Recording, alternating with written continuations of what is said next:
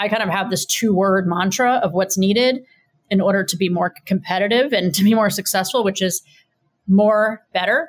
We need more of it. So we need more people in this pro democracy space, and it needs to be better and more effective.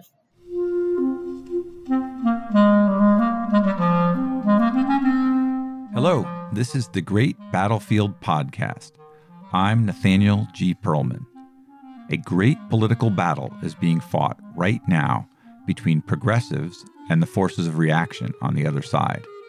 This show is about the political entrepreneurs and other progressive leaders who are finding new or improved ways to fight. My guest today is Mindy Finn, the founder of Citizen Data, a company that provides research, data, and guidance to nonpartisan pro democracy organizations.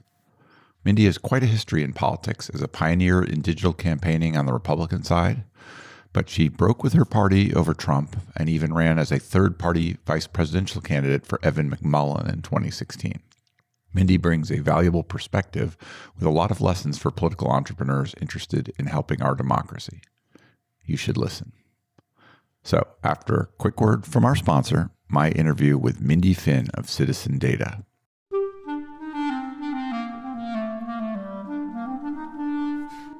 This episode is brought to you by Graphicacy. Graphicacy is an analytic design firm that can help you advance the mission of your organization using your own real data and information. They are 21st century visual communicators who create interactive graphics, motion graphics, and data visualizations. You can find Graphicacy at graphicacy.com. That is G R A P H I C A C Y.com. With Graphicacy's help, you can visualize a better world. Mindy, would you mind introducing yourself and giving me a quick biography? Sure. So I'm Mindy Finn. I currently lead a social enterprise, it's for profit, called Citizen Data. I have worked in kind of the intersection of media, politics, data, and technology for the last 20 plus years, which sounds a little strange to say out loud because I still feel like I'm 25. I did start young. I had sort of this really drive towards civic service and kind of a high dose of patriotism, as you could say, really interested in news and current events and campaigns as a young person. But I actually went into college as a math major, mostly because I had always excelled at math in school. And it was kind of like, this is a thing I'm good at. I might as well go into it. It was like a little early to have the capacity to kind of advise me that there was more I could do with that than just being an actuary, because I've also focused on statistics. I wish someone would have maybe, in hindsight, geared me towards computer science because I would probably have a bigger bank account right now. But it kind of felt like not the right space for me because I was more social and I was more interested in kind of history and current events as well. And so I ended up uh, starting as a math major and after a journey through a couple different options, ending as a journalism major with an intent that I would go to law school. And I did a journalism internship in DC my senior year of college that was mostly for grad students, but there were a few of us that were undergrads where we were assigned to be the congressional correspondent for a newspaper in New England because I went to Boston University. So they hooked us up with the New England newspapers as well as an internship and a specialization. So something we might be interested in, whether that was broadcast, radio, print, etc. And it turned out that my first day, kind of on the job, so to speak, covering Congress for my newspaper, I'd been in DC for maybe less than a week as part of the program. It was like a study abroad semester in DC. My first day on the job was 9 11. And was September 11th, 2001. And so I was really thrown in the deep end of journalism and in this position where I was 20 years old. And kind of the idea around the program was sure, let's put these young 20 somethings, let's give them this opportunity. But we were coming out of the 2000 election, and it was kind of like people are burned out on politics, and there wasn't that much going on. I mean, Bush was coming in with this domestic agenda, and they were like, this is back of A section stuff. I mean, this is back when newspapers were still really important, the actual paper. And so they're like, what you write will be back of A section, maybe beginning of B section type of material. And instead, within a couple hours of my first real day, you know, where I had been worried I would even have any story to pitch, I was on the phone with members of Congress who, as they were evacuating the Capitol, and everything that I wrote pretty much for the entire semester was on the front page of this mid-sized newspaper that I was writing for the, the Waterbury Republican American, which was uh, Joe Lieberman's hometown, and he had just been the VP nominee for Al Gore, so he had this elevated presence. So anyway, I, I got this amazing. I mean, it was harrowing times, of course, but this incredible experience in DC. And what it confirmed for me, I didn't really want to pursue journalism. Like I was interested in it, but partially I was told at the time, again, a little before my time, or before it had been a few years later, it might be different, but I was told, you know, you're going to really have to cut your teeth writing obituaries and covering fires and school board meetings, and you can't ever have an opinion. And I felt kind of coming out of 9 11 in particular, this real drive to be on the front lines of making change happen as opposed to just covering what was happening. And so I had to go back and finish school for a few months. And then I literally just moved to DC without a job and kind of knocked doors until I got a job on, on Capitol Hill working in Congress. I'll fast forward a bit. How did I get into kind of digital and data? I had had some journalism internships both in DC and in Boston where I was given kind of the new media responsibilities, meaning the website and having to customize content and writing custom content or editing graphics. And I had to learn some coding in order to do it because the technology was was really nascent at the time and premature.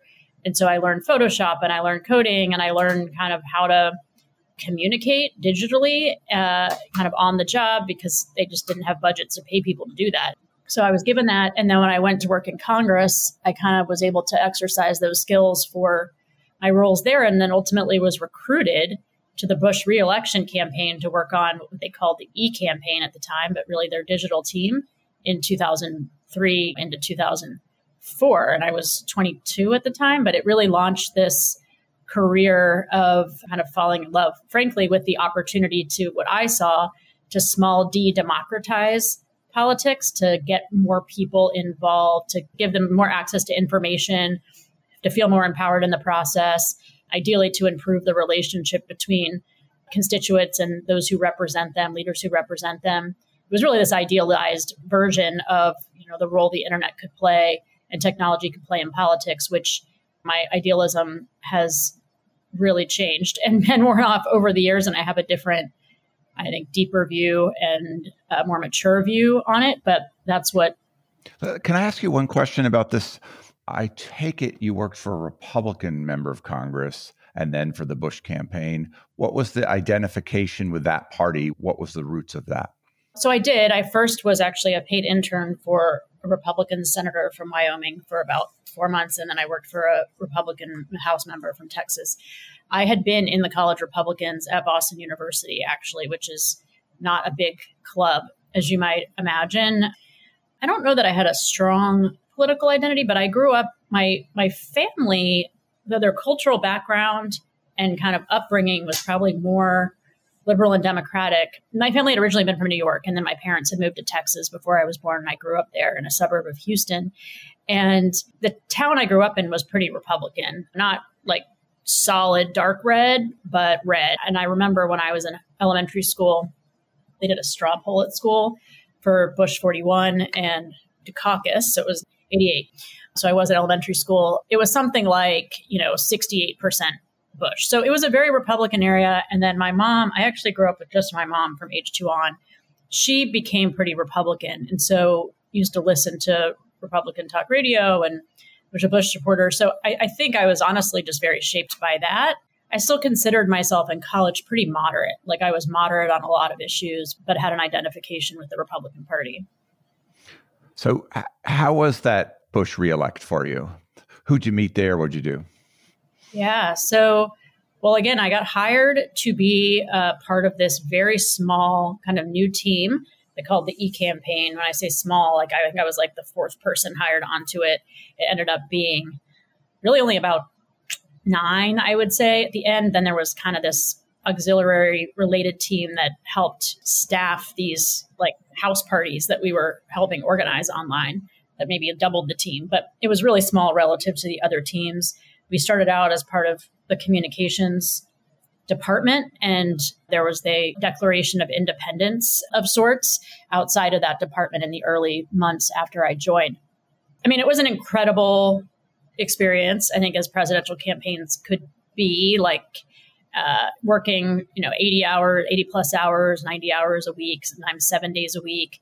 I remember I started and we were said, oh, like you might have to start weekend, like coming in on Saturdays in a couple months. And like the next weekend, they're like, nope, now you have to start coming in Saturdays. And pretty soon it was seven days a week.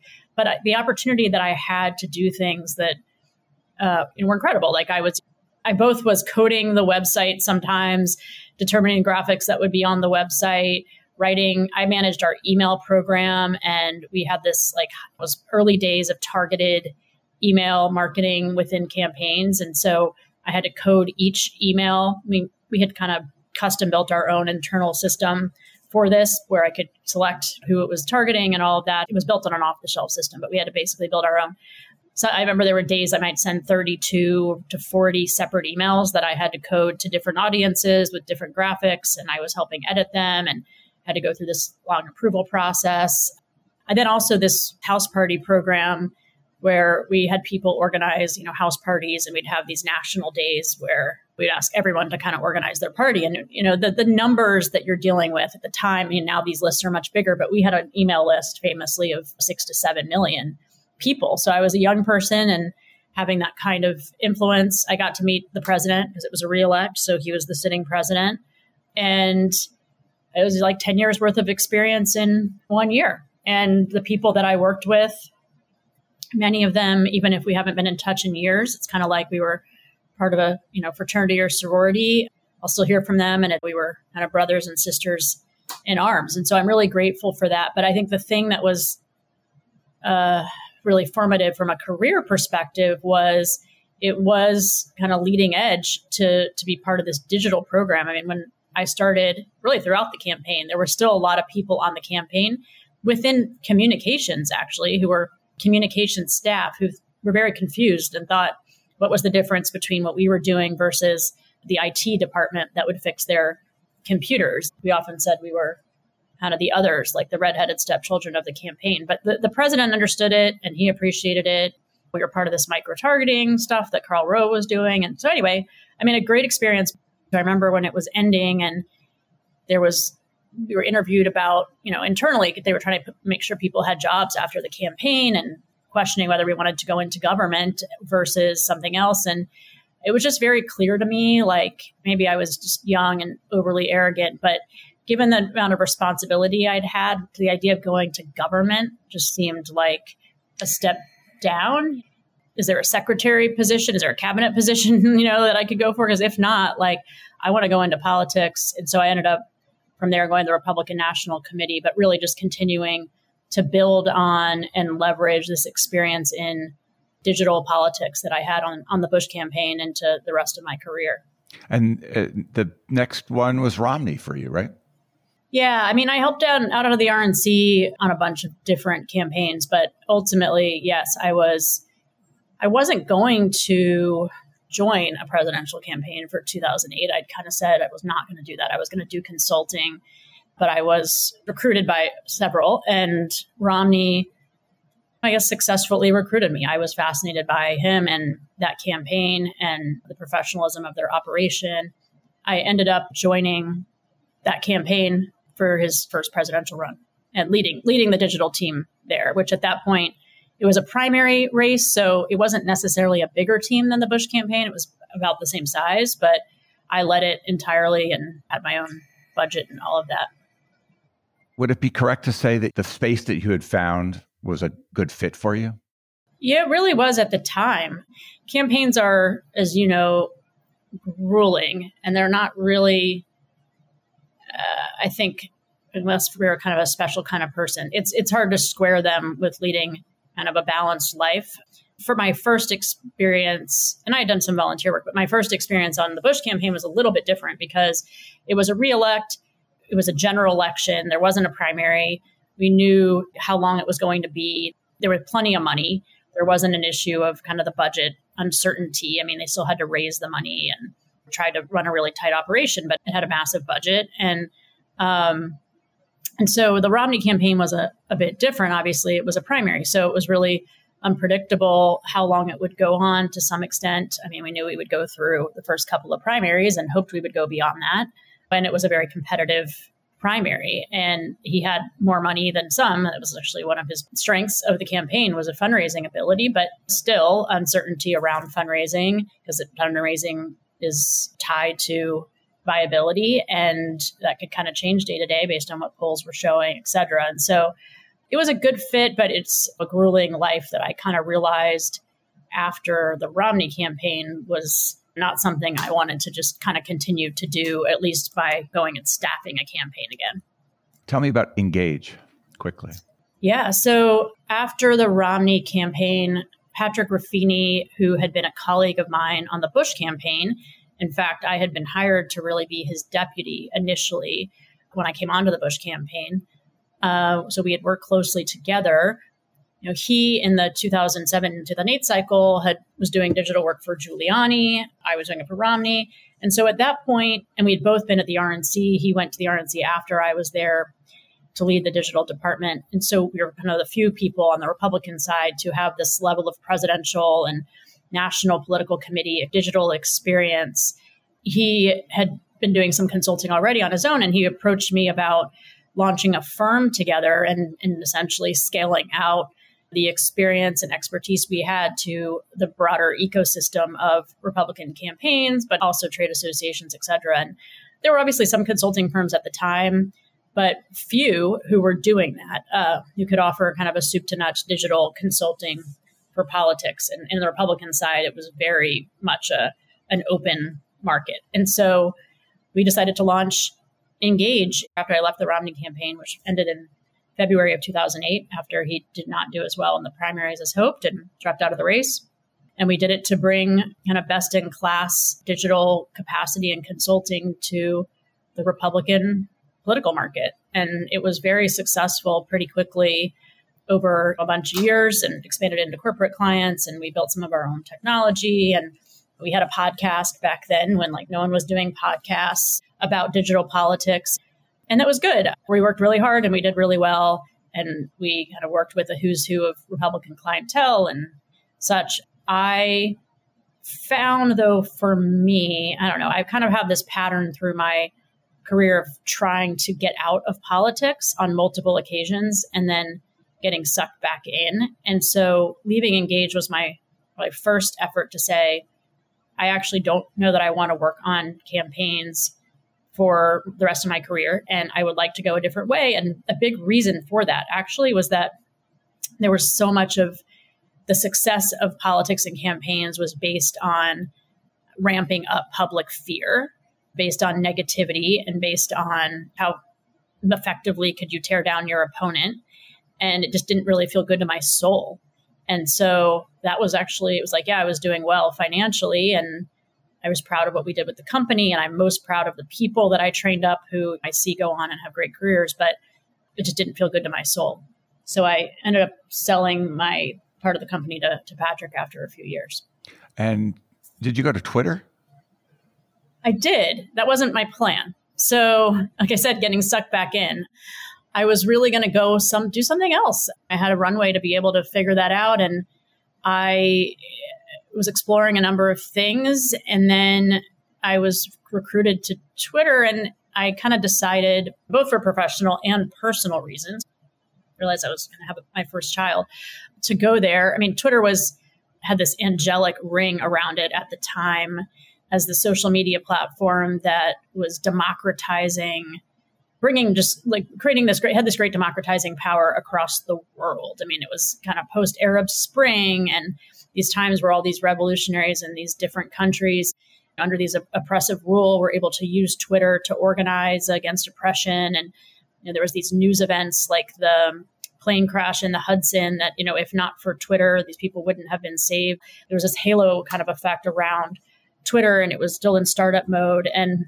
I had been an early adopter and I had also been an advocate for politicians to use Twitter and train them on it. And it was really appealing to, to go there and to, to try that out as they were actually trying to become revenue generating, which of course they still struggle with. And so I, I agreed to go and was there for a couple of years. What was the key thing you think you learned there? I learned a lot about startup technology companies and kind of the growing pains that they go through, but also there was actually a lot of positives to learn from things they did well at that time in terms of how they scaled out teams and globally and the goals that they set. We had this goal internally among my team to make the 2012 election the quote unquote Twitter election, you know, from kind of like a PR perspective. And we're pretty successful at that, just sort of helping generate or make these moments happen where Twitter was really instrumental to that election. Obviously, the main campaigns were using it in, in big ways. And a big win for us was at the Republican convention that the hashtag for Romney Ryan was all over the convention. They kind of built that into their stagecraft. But I also, it was really a, a foreshadowing and a front row seat to the problems that you know are plaguing media and politics today even Twitter, who had this very lofty, I think, really ambition around. Um, I mean, it started out as as kind of like a, a first responder crisis platform. Like, how do you communicate when there's crises on the ground? But it, it had this kind of lofty and ambition of truly like giving voice to the masses and, and helping um, give everybody a, a voice to, to have a say. And this just incredible kind of free speech, democratizing platform. And yet, even when I was there, which in kind of the history of Twitter was early years, as they sought to generate revenue, it was clear that the company's success was really proportional to the amount of division, negativity, and dysfunction in our politics to the point where there were people internally cheering for division and dysfunction because that is what the platform needed to thrive financially. Of course, that happens in cable news and media. And that's really when it was clear like Twitter's like any other media platform in that way. And that is the thing that turned me off the most and why I ultimately left because what drew me into politics to start with, kind of post 9 11, and to pursue this career in politics was to make a positive difference. And what drew me to Twitter was definitely to make a positive difference. And I felt like the platform was really on a path to do the opposite. And so I didn't want to be there anymore. So you started another firm.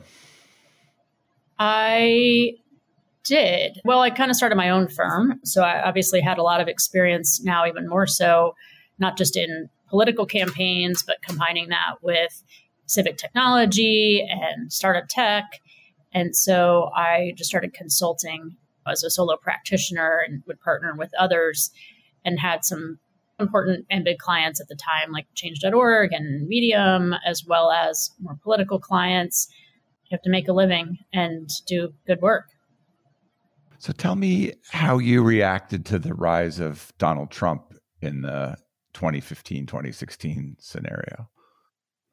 Like I said, I keep trying to get out of politics and getting sucked back in. So, a couple years after I left Twitter, maybe a year or so actually, I really had no plans to get involved in a, I would call it like the hard politics of the 2016 election. The hard politics is like the campaigns or the political committees. I was working on something, a nonprofit, to create more of a pipeline and support for women leaders to run for office and to hold high positions kind of in politics and government.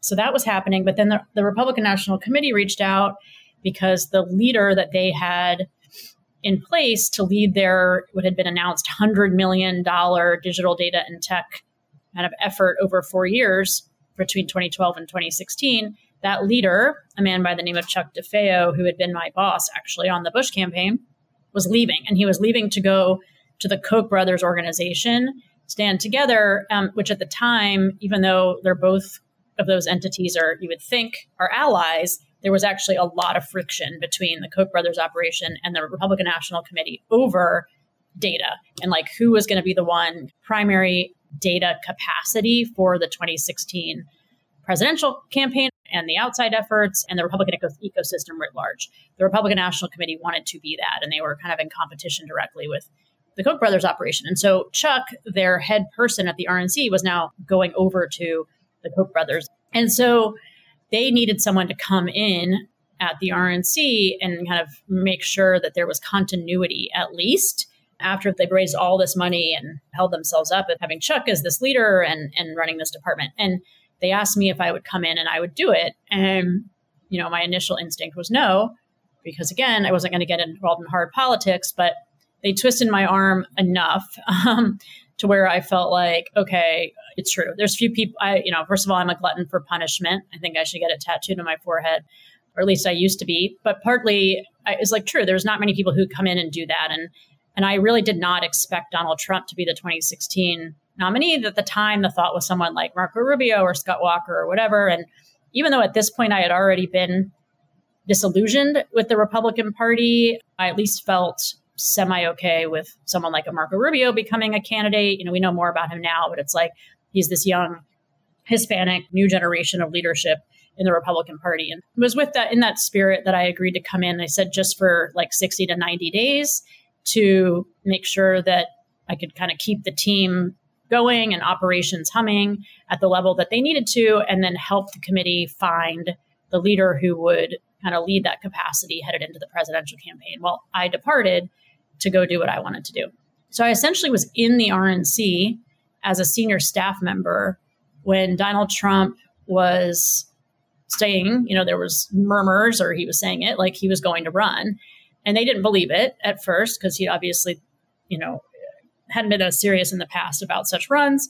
I did my three months and I left, but I stayed on as, and they found them, you know, a leader to lead it. And then I stayed on as a consultant, kind of an outside consultant for a little bit. And I was doing my women's nonprofit thing. And through that, I got a lot of television opportunities. So I'd be on CNN and Fox and MSNBC talking about kind of the role that women's leadership was going to play in the election, et cetera, when Trump announced kind of in that same timeline. So in the spring of, of 2015. And so they knew that I had this, you know, RNC experience and this Republican experience. So they'd of course asked me about Trump. And there was obviously a lot to say about Trump's history with women. And I, I remember the first time I was asked what my thoughts were about him, and I just like unfiltered share what they were, which were very negative. I thought he was like an abuser and a dictator type character and could be really quite dangerous as a candidate. And that's really what I thought, but they were pretty salacious remarks. And so that the media loves that. And so I was invited back a lot to talk about Trump and kind of became a bit of an early never Trump voice, though ironically, I was still a consultant at the RNC and they never told me to stop. And they, at that time, really didn't expect he would be the nominee, nor did they want him to be the nominee. But over time, they kind of capitulated. And so eventually, I obviously had to leave the RNC. But I, it, I became this early never Trump voice and ended up even raising some funds and joining with a few others, including Patrick Ruffini, my former business partner, to, to have a bit of a never Trump super PAC. We called it hashtag never Trump. Some people credit me for popularizing the never Trump hashtag at that time. And then, you know, the never Trump movement was built from there. Obviously, we weren't able to stop him in the primary. It was too little too late. He became the nominee and it reordered and disrupted our, our politics. It has disrupted it since. I spent some time in 2016 and 2017 and beyond trying to figure out how bad was he going to be? It seemed a little hard to put a finger on exactly what he believed and how much he was theatrical versus just exactly what was this guy. I really didn't like him, but I think he's turned out to be way worse than I contemplated, even as you've come to see him govern, see him not accept the results of an election, and now running again on the kind of platform that he is. How do you understand this guy? So I expect him to be pretty bad. Again, I, I, was kind of kept creating more distance from politics. So I was an advisor to this democracy fund, which is a big foundation. I remember going to their advisory board kind of summit meeting right after both while actually he won we were there when he won the new hampshire primary uh, in 2016. But then in early 2017, after he was elected and, and kind of being asked, in terms of a five alarm fire, like, what do you think Trump is? I think I would put him between a four and a five. Like, I thought he was pretty dangerous. partly what's happened that I think a lot of people didn't predict is why he's so da- like the the fact that he's able to gain so much support and have such a strong and loyal base despite or maybe even because of his criminality and his style and his attacks on you know fundamental democratic norms is the part of him that's really dangerous. And so I, I don't know that he's worse. I think there's ways that it hasn't been as bad as we might have feared. So when he kicked off his presidency with the Muslim ban, and obviously like it was all around building the wall, his core core message was about building a wall. He certainly has not been good culturally for race relations. There's more othering going on for minorities due to Donald Trump, I, I believe strongly. I think the evidence shows that. But he was checked on some of like the worst things he could have done in that regard in terms of deportations and things like that in my mind but it's not that he didn't want to i mean he was just kind of checked on those things i think where he's been worse is on the uh, government accountability side where it has been extremely hard to hold him accountable even being indicted it's not clear that he we really have a strong check on him i mean he's running again for the presidency and he's the front runner in the primary and the general election, arguably. So in that way, I think he's he's worse because he seems to be kind of have be Teflon when it becomes to his political strength. Even though his support has softened uh, from its height, I think that is what's really, really dangerous. Like the last check we really have. I mean, people are trying, and it's important to have these other checks, but seems like the strongest check we have on him is at the ballot box. And his associates and kind of his broader ecosystem has a lot of power over even how elections are run and certified, and that's scary. And so, uh, yeah, I think like the last bastion of defense is at the ballot box, and yet he has popular support. I mean, he could win an election outright. So that part is worse. I think some of his intentions were maybe checked more than we could have feared when he was first taking office in 2017 seems a little unlikely that the checks will work as well if he gets a second term. Correct. Exactly. That's exactly right. How did you meet Evan McMullin and what's his role in your career? Yeah.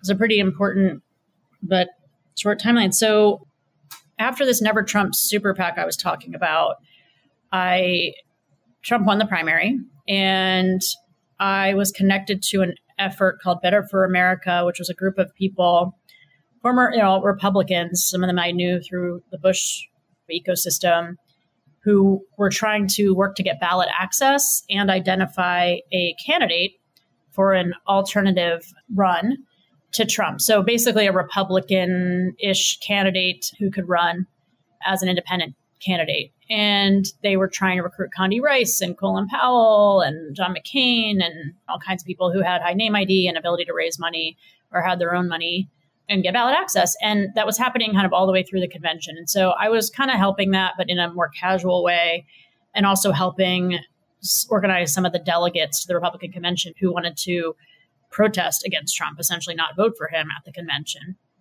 And some of them tried and they're they were shut down. But at the convention, we kind of met this Better for America group, and it became clear that the, the, effort had failed. Like they had not identified a candidate. They had talked to all these different people, including like General Mattis. And I don't know how close these people actually were to running, but no one had wanted to do it. And, and so that effort was going to shut down. And Evan had been kind of connected to that effort too, but we had never met. We had a lot of mutual friends and colleagues, but had never met because he had come into Republican politics more recently than I did, and he would have been more on the policy side. So he decided to run, essentially. A House member at the time who had also been thinking about running, as Evan had been telling this House member he should run, said, Evan, well, why don't you do it? And everyone's kind of like, well, maybe I will. So he decided to run, and he was able to benefit from some of this Better for America apparatus that had mostly shut down to get some ballot access and to have some staff. And I had decided, truthfully, I was like, as I said, I keep trying to get out of politics.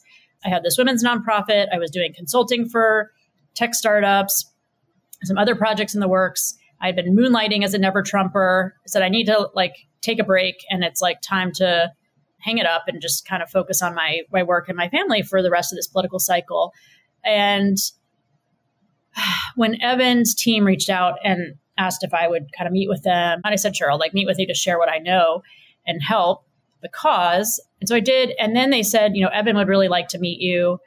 And just as a heads up, if you're open to that. And I said, sure. And they said, as a heads up, he might ask you to play Jill Stein in debate prep. There's going to likely be this town hall debate with third party candidates on CNN and he wants to prep. And so, you know, he's going to might ask you that. So, okay. So we ended up doing a call, not meeting on a Sunday. I'll never forget. And at this point, it is September. So it is September of 2016. He had been in the race for a few weeks because he got in very late and maybe a month he'd been in. And he had we have this call and it's like he's asking me all these questions about my personal background and my positions on issues and any skeletons in my closet and that kind of thing. And then this whole time, I thought he was kind of vetting me to play Jill Stein in debate prep, which, you know, whatever. And then at the end, he said, you know, I, my team said there might be something that I would ask you. You know, I told you that. And, and so I'd like to ask you, would you consider being my running mate? And I, you know, kind of nearly hit the floor it was shocking. it was shocking to be asked this, and I didn't have a lot of time to really think about it because he, he, needed a running mate, or else like the campaign would probably shut down. And he was considering a few other people, and so actually within like an hour and a half, I decided to say yes. Though my biggest consideration, I had two reasons that I was hesitant. One was I thought there was a chance that it would absolutely kill my career, and even though I was kind of out of uh, trying to get out of hard politics, that uh, would poison any opportunities I would have within the Republican Party ever in the future. Number one. And number two, I had young children. So I had two boys at the time that were two and four, I think. And so to try to kind of join a campaign at that point would be really disruptive. On the other hand, there was only like six weeks left until the general election. So it would be short lived. And so I, I decided very fast. And next thing I knew, in a day or two. I mean, I joined up and there was announcement kind of to the public that he would be making an announcement. And then it was announced it was me. And it was great and really overwhelming. And I was quickly kind of traveling around with the campaign full time pretty much, though we ended up for the last three and a half weeks making Utah our main headquarters and spending most of our time there. Yeah, the hope was sort of that you guys could capture the Utah electoral votes or throw Utah the other direction just to throw the whole election into the House. Yeah, I mean, it was a quixotic mission, no doubt, but it was not totally implausible. It had not happened. But the, the thought was at the time, Donald Trump and Hillary Clinton were extremely close in polling. I mean, it really looked like a, a coin toss, a coin flip election, but neither were very popular. And if we could win a state or two, and no candidate received 270 electoral votes, then it goes to the House. And would, we thought it would re-scramble the potential winner. But really, I mean, it would be unlikely in that event that Donald Trump could become the president, we thought, because he still had quite a bit of opposition in the Republican Party. I mean, he had there was a lot of reluctant support for him among kind of the who's who of Republicans and certainly among House members. And so that was that was kind of the thinking. Uh, about a week and a half or so after I joined the campaign, we had a poll in Utah that had us leading in Utah, um, and a couple others that showed us really neck and neck. So we did not end up there. I think there, what we learned is the viability threshold really matters. And so we had a higher expression of support than where people ultimately voted because a certain percentage of people who wanted to vote for us kind of went to vote and thought, well, there's no way they're going to win. So I don't want to throw that vote away and I need to vote for one or the others of the candidates. And of course, the Republican Party was making that argument. I mean, Mike Pence came to Utah. We kind of forced Mike Pence to come campaign to U- in Utah for Trump and basically rally the troops to say, you need to come home. You need to come home to the Republican Party, which was a direct target at our voters. Like, don't think about leaving home. You need to come home to where you belong in the Republican Party. And it was effective. Even as a third party candidate, it's got to be a little heady to be picked to be a VP candidate and go through a campaign even for that few weeks. What did it feel like to you? Well, it felt like being challenged at the highest levels of my ability every single day, which is personally one of the things I liked most about it. I learned what I was capable of and couldn't had like it was the only that could have tested me in that way. Obviously, I think there would be things that would be even more difficult that might have tested me more, especially if you I was trying to do that kind of campaign for two years as opposed to less than two months. it was humbling, I think is the best way I can describe it, in that there were communities of Utahns and then the other states we went to who were self organizing events, you know, booking their local town halls or community centers to be able to have town hall meetings or rallies that we could come and speak to because they were taking very seriously their vote in the election. They were not satisfied with their options. Utah is generally a more conservative place, but they did not, you know, over relative to other states, take kindly to Donald Trump's crassness, to put it lightly. And voters, they wanted more options. And they saw us as this light, kind of positive light and opportunity. And we were these young candidates. Evan was 40 at the time, and I was 35. And they were really inspired by that. And so people would come with, you know, there are many kids, or you had like veterans, you know, who would come and speak at these events that they had risked their lives, fought and risked their lives for their country. And they just felt so discouraged by kind of the options they were facing in the presidential election and so grateful to us to bring another option and people voting for the first time students who said they weren't going to vote but then we joined and they would so they now are planning to vote and that was very humbling to say like they're looking to us as their source of hope and optimism in this presidential election and to some level hope and optimism in their country and in their country's values i took that responsibility really seriously. It was many ways it was more like a Senate campaign level, I would say, and that like after every event we would stand and we would do a photo line and we would take a photo with as many people as one and two. And believe me, standing in high heels, I learned for hours was actually quite difficult. But I loved it. I mean, people would be in tears and they would thank me for doing it. And they knew, of course, that I had was leaving my own family behind. And it was this awesome responsibility and experience. And then at the same time, we had a shoestring team and staff. And so I had to do a lot. And I was the second dairy candidate. So the second priority for sure. I didn't have a lot of preparation. I had to write my own speeches for the most part.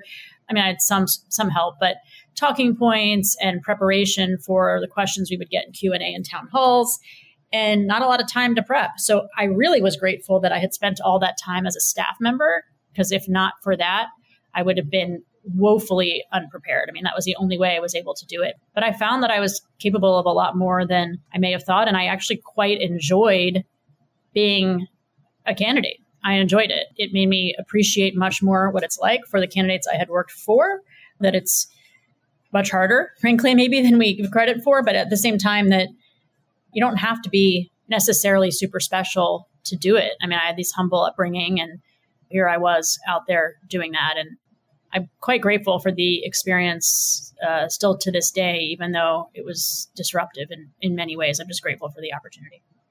When I started this podcast, which was after the the Trump win in 2016, I wanted to interview the breadth of the coalition against him from the mm, left, far left, to the never Trump Republicans and other pro democracy forces. And one of the people I interviewed back in 2019, I think, was Evan McMullin, who had, I think, with you started Stand Up Republic, right?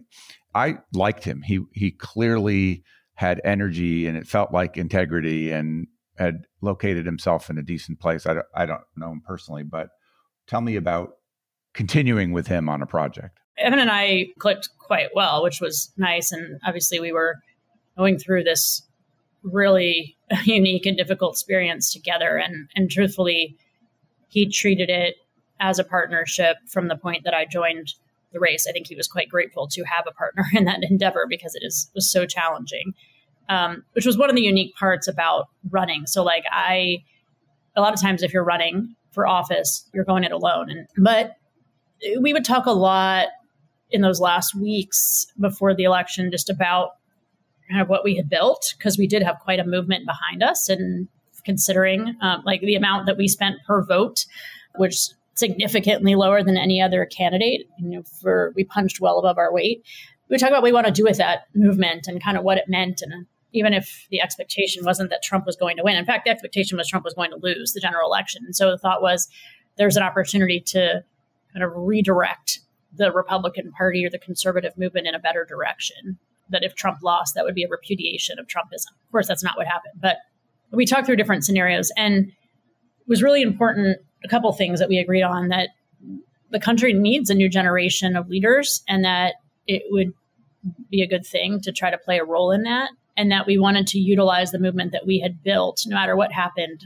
in the election itself. We wanted to utilize that movement in a positive way to defend democracy and to make kind of the core tenets of democracy something the public should be able to unite around and that it wouldn't just be a, the democratic party valuing equality liberty and truth and justice, but that those values were things we would try to find common ground and, and bring people together around common ground on, on democracy issues. And so when Trump won, it became even more important to do that from our perspective. And we very quickly decided to, to launch an enterprise together, which was a, a nonprofit, both the C3 and C4 arm, to essentially unite Americans across political divides in defense of democracy. And we, we did a number of things more kind of hard politics things, going after far right. When I say going after, trying to defeat far right candidates in elections, like Roy Moore, who ran in a special election in Alabama for Senate, and Steve King, the white nationalist congressman from Iowa.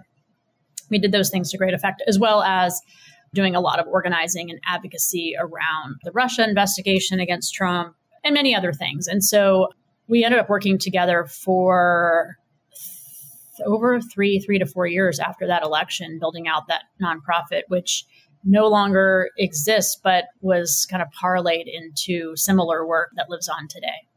It seems like you've been since that time and just very busy with all kinds of fellowships and now a startup. Can you summarize this, the other things you were doing before you started Citizen Data?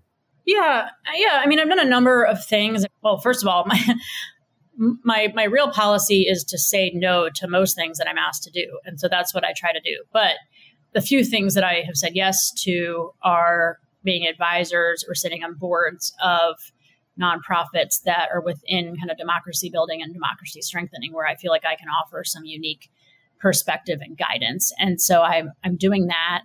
I've also yes, done a couple of fellowships. So I did one at the University of Chicago in their democracy. Um, have these democracy fellows in their School of Public Service, where I focused on the intersection of data and democracy. And I did that for a year while I was working in building citizen data. And now I'm currently a fellow at George Washington University, where I have a master's degree. The fellowship, though, is in the School of Media and Public Affairs. I graduated from the School of Political Management, but in the School of Media and Public Affairs, I essentially get to speak as a guest lecturer in class as well as in separate events. I don't have my own course. And I find that really rewarding.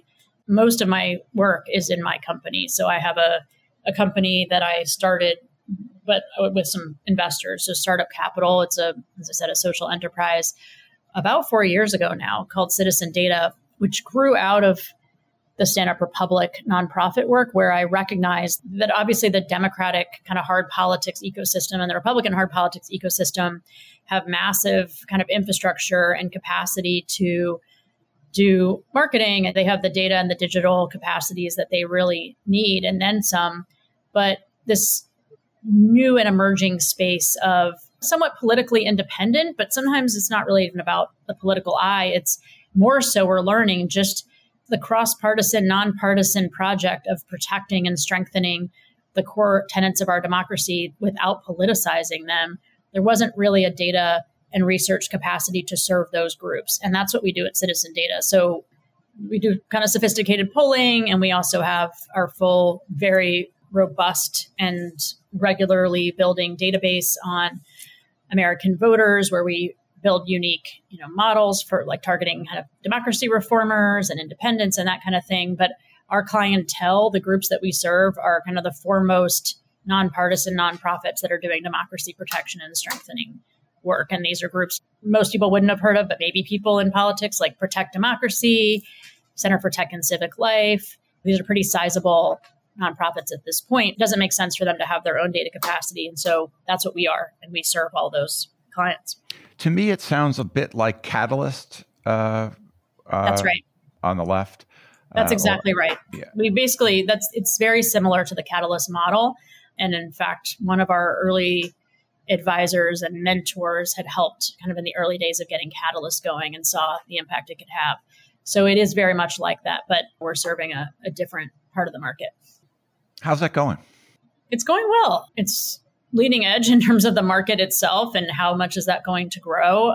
We sought to, to kind of be the go to provider for that market, and we are today. And the work, it's incredibly rewarding. So, having heard my whole journey, I think for me, it's a culmination of everything that I have done in many ways. It brings in kind of obviously the political experience, understanding of the media, the tech, the digital side.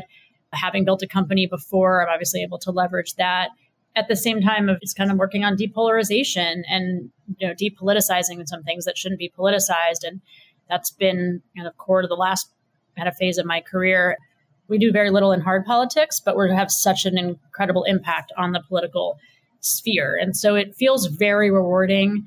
For example, I think some of the work I'm most proud of right now is our data and insights are informing uh, a whole set of tools and guidance for the thousands of elections departments and election officials across the country who are relied upon to run a fair, trusted, and secure election.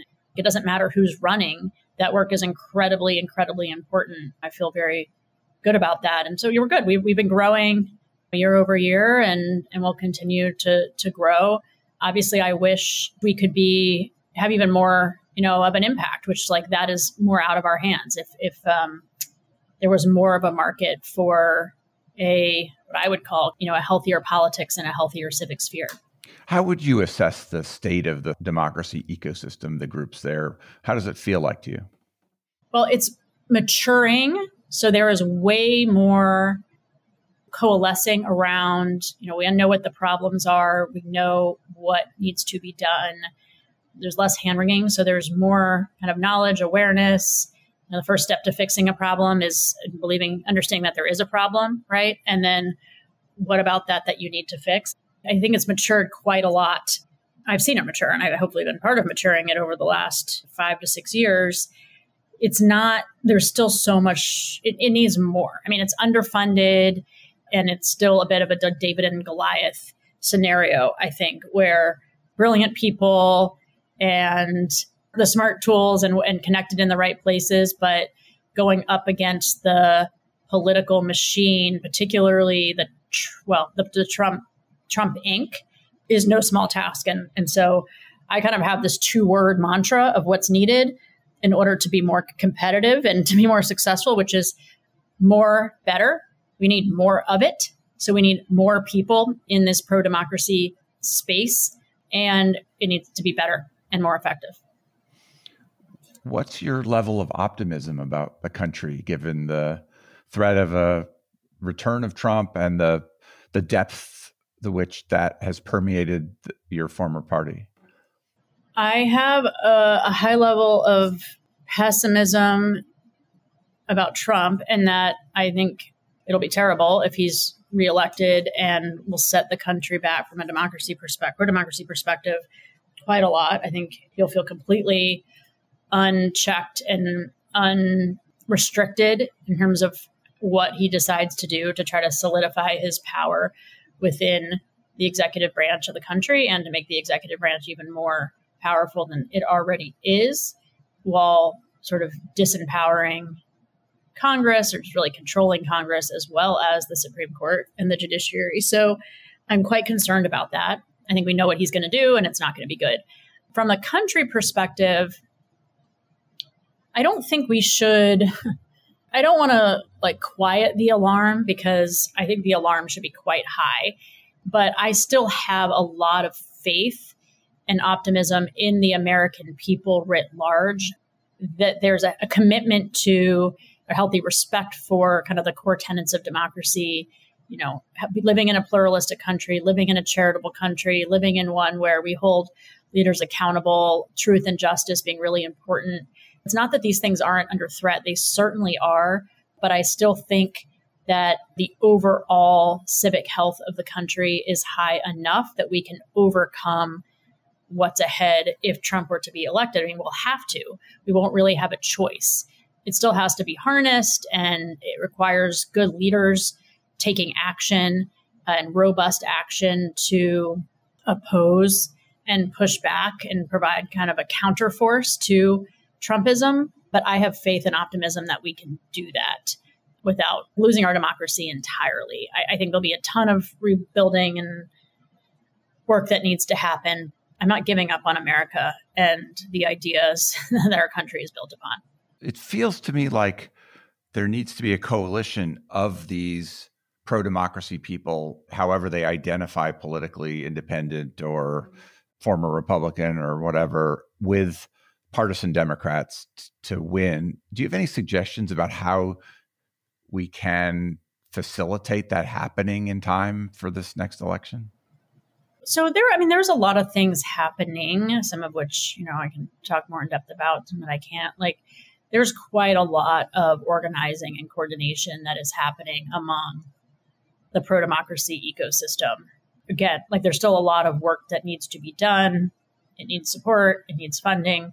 But I have a, a fairly high level of confidence that we're much more equipped than we were even in 2020, where there already was a good amount of organizing, which didn't prevent January 6th, but it did ensure that we had, we ultimately were able to have a certified election and a result, and we were able to ha- ultimately have a peaceful transfer of power. And so I feel much more confident that the kind of defense apparatus, I would call it, is bigger, broader, more hardened, more coordinated just much more equipped for what's to come potentially in 2024 and beyond uh, than it was two years ago or even four years ago. And so um, to me, that's key. It's that coordination. What I try to bring to it, in addition to just what we're doing at Citizen Data, is this big campaign, but that it needs to be large scale. And how do you run a large scale operation that's coordinated and kind of firing at all cylinders, which very much kind of going back to the beginning of this podcast, my presidential campaign experience really shapes my view on that. So it's one thing to have a $1 million effort, one and a half million, which is actually what Evan and I's campaign ran on. It's another thing to be a hundred million dollar kind of apparatus that's going up against it'll probably be a multi-billion dollar machine in Trump world. And so really getting organized to be able to do that at a, at a high and serious level is is critical. And you know that's kind of what i'm part of and and try to do my best to, to play a role in making happen. Does the koch endorsement of nikki haley fit into that at all? And the and that source of money in the process the koch operation i mean fundamentally they can speak for themselves but they're sort of guiding principles or what guides their activities, at least they, they would say, is a set of like beliefs and policies and vision for what they think should be in the country, which you can agree or disagree with, but like that's what they say is the foundation. And so their political work is really a way to realize that. And and so I don't want to suggest that and it's not fair to suggest that their endorsement is just based on like what's best for our kind of democracy at large although it's hard to separate democracy from policy. I mean it's it's all one thing. They made a kind of a political calculation. They're smart people and they're connected in a lot of places and i think it was certainly a part of their calculation of a you know i think they care that and this is this is some of it's public so i'm not saying anything that's not public but they believe that there's a possibility of her winning that primary and so they're coming in to support her, thinking if they can escalate, improve that possibility, then they will do that. And that's what they decided to do. Obviously, in their perspective, she would be much better for what, and in line with their view of the world and what should happen in the world than Donald Trump. So that's why they made that endorsement. I don't think she is viable. And even with their endorsement in the Republican primary, I think pretty much Trump is an inevitability. But I think there is value in that endorsement for the broader project of democracy because I think it's really important to have competition first of all and for people to to have ideological coherence where people within the Republican Party aren't I think you end up voting for Trump and it just sort of solidifies that you think the things he's doing are okay. Um, if you vote for somebody else like a Nikki Haley, then essentially you're aligning with what I would say is a more pro democratic viewpoint. And so I think there's value in that. And then what does that mean for a general election? It means that if those things were important to you in a primary, well, you're already starting from a foundation for those with those voters that they care about those things enough to have, have those things inform their decision in a general election. And it's much harder than to make that leap from a Nikki Haley in a primary to Trump in a general election. It's not to say it won't happen, but it's harder. And so I, I think that endorsement is really, really important. It's interesting that in polling, and obviously different polls say different things, but there are some polls that show that she would do much better in a general election against Joe Biden, which I think is an argument the Kochs are making also to Republicans who care about getting a Republican elected. But I actually think that that's a sign that the public writ large is is like it's a rejection of Donald Trump. The process may be that he ends up winning the primary and he may end up winning the general election. But I think it's quite interesting that if if you do kind of a Haley Biden matchup or a Trump Biden matchup, then in most cases Haley's going to do better than Trump and, and she would she would get more support than Trump against Joe Biden, which I think just says some interesting things about the country. If it ends up being Trump against Biden, as seems most likely, do you think there's an opportunity for substantial Republican movement to Biden? Uh, substantial. It depends how you categorize substantial. Big funders, uh, elites, you know. I see. Yeah. I see. Um, hmm. I mean, it doesn't right now feel like it, but you when you hear like Mitt Romney talking about his conversations behind the scenes, they seem to reveal a wildly different view on Trump in private than people are forced to take in public. Well, that's the part of the problem. I yeah. mean, I mean, people running on fear have said a lot of different things in private than they do in public. You know, when Evan and I would go to the Hill after our run in 2016, when we were building Stand Up Republican, we'd go to Capitol Hill and we'd have staffers, Republican staffers, and members who were giving us high fives and thumbs up essentially behind their back when in public they were praising Donald Trump. So that's always been the problem. I mean, the the disconnect between the private view and the public view among leading re- elite Republicans. I think there could be some, but I think the problem is that Trump's hold on the Republican base is so strong that anyone who kind of goes against Trump, it's like they're suddenly automatically a Democrat. Like George Bush or Mitt Romney at this point, coming out against Trump, it's, it's already really baked into the calculations that a lot of Republicans. They become are. apostates. Yeah, that's yeah, they become apostates. It doesn't mean there's no value. I think like Liz, what Liz Cheney is doing and has done, there's value. There's still value in doing it. You have enough of an of a chorus coming out against them that it does cause for voters who are paying attention them to think like, hmm, like to question. You want them to question at least. If people are already planning to vote for Trump, getting them to a place where they're at least open to questioning whether that is the right thing, that's a win. That's the first step you need to persuade them not to vote for him. So there's still value in it. I would not count on a big move towards Biden, at least publicly. It doesn't mean there might not be things that happen behind the scenes that are important. I think the challenge that we really have, and this isn't like saying anything people don't already know, but I'll say it anyway, is that is Biden's weakness as a candidate, as the Democratic nominee. It's very difficult for people to like they can make an anti-Trump argument, and I, you know, I certainly appreciate a lot of the things that Biden's done, but his weaknesses, which a lot kind of come down to his age and the economy and popularity and like things he really a lot of things he can't control, frankly. It's just a tough sell. It makes it a tougher sell than if you had a stronger Democratic candidate in that seat. I mean, what he has going for him, obviously, and besides he was already won one general election, is that he's the sitting president and has generally been a likable guy. But it's going to be really, really difficult. It's difficult to make that sell. I, I, I don't. So I would not expect, going back to the original question, a robust movement of Republicans for Biden, at least publicly, I still think that there's opportunities among the electorate again, and I think this Nikki Haley doing well in the primary is helpful. There's an opportunity to move those people to Biden in a general election. With your experience on the third party ticket in 2016, third party seems like it might push the election one way or another in 2024. Also, there's so many different things uh, out there from no labels to Kennedy and beyond. How do you view that aspect of things? It's uh, sort of a crisis of conscience on the no labels third party effort.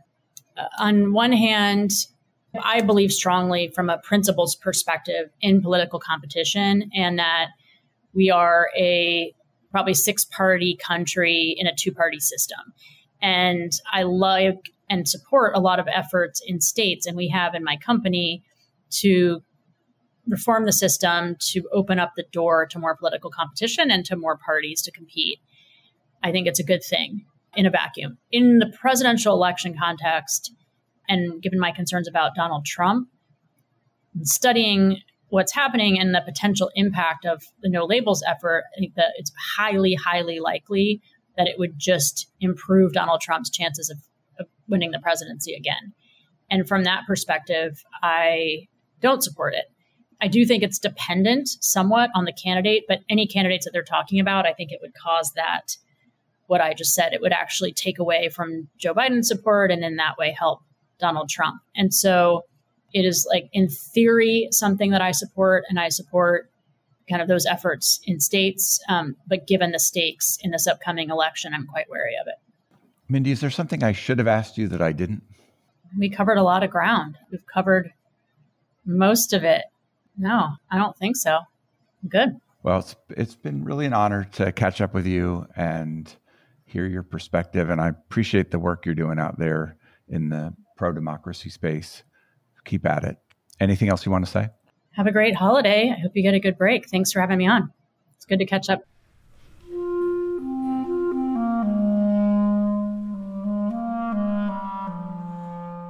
That was Mindy Finn. Mindy is at citizendata.com. This is Nathaniel G. Pearlman with the Great Battlefield Podcast.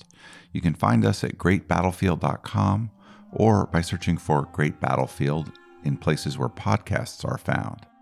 The Great Battlefield is now part of the Democracy Group podcast network. Visit democracygroup.org to learn more about other podcasts that cover democracy and civic engagement. You can also help me by leaving comments and good ratings on Apple Podcasts or elsewhere, and by sending me suggestions for great guests to nperlman at gmail.com.